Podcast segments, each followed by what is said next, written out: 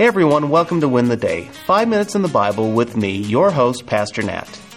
Here at Back to the Bible, your spiritual health is our number one priority. So today we're going to talk about the beauty of a fresh start.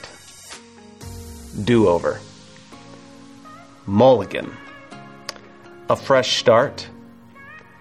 Regeneration. Oh, whatever you want to call it, we all desire a fresh start. A do over because we all need one from time to time. I think that's why we watch movies that involve second chances, that actually have happy endings. That's why I like video games, because I can rewind, I can go back and do over when I fail. That's why golfers love mulligans. They want a second chance. Now, the reality is, none of us do sports, games, or our lives perfectly. There are times we mess up a little and we just move on. But many times, we feel like our mistakes are just far too great. We wish we pray for a fresh start. Well, though we may not get a total do over, thanks to the Holy Spirit, we get regeneration, which really is the fresh start our souls need. What do I mean by that? Well, listen to Jesus' challenging words in John 3. Jesus replied, I tell you the truth. Unless you are born again, you cannot see the kingdom of God. I assure you, no one can enter the kingdom of God without being born of water and the Spirit.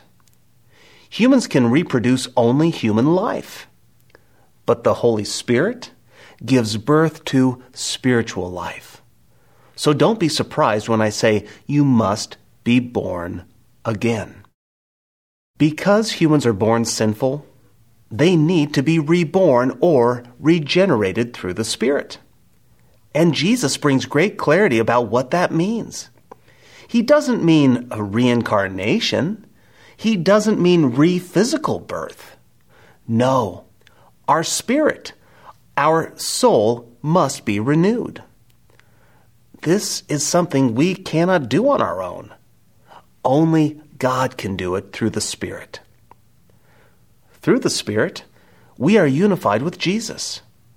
Because of the Spirit, Jesus lives in us and we in Him. And when the Spirit regenerates us, He seals us and marks us as His own.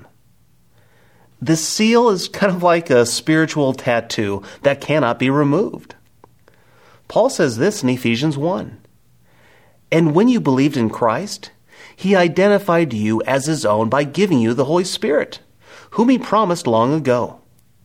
The Spirit is God's guarantee that he will give us the inheritance he promised and that he has purchased us to be his own people.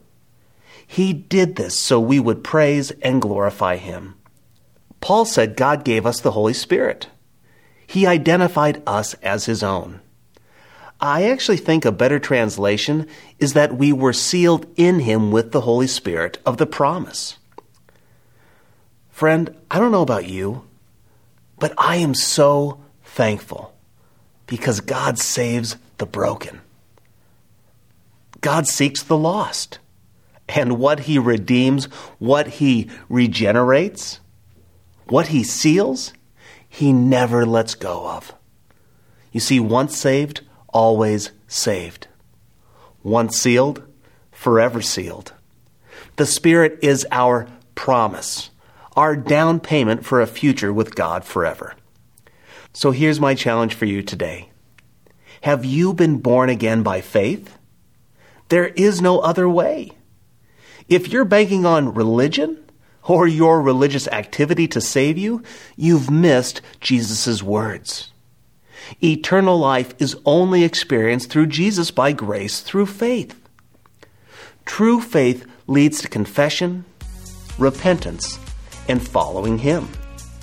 So if you haven't believed, then today believe in Jesus' death, burial, and resurrection.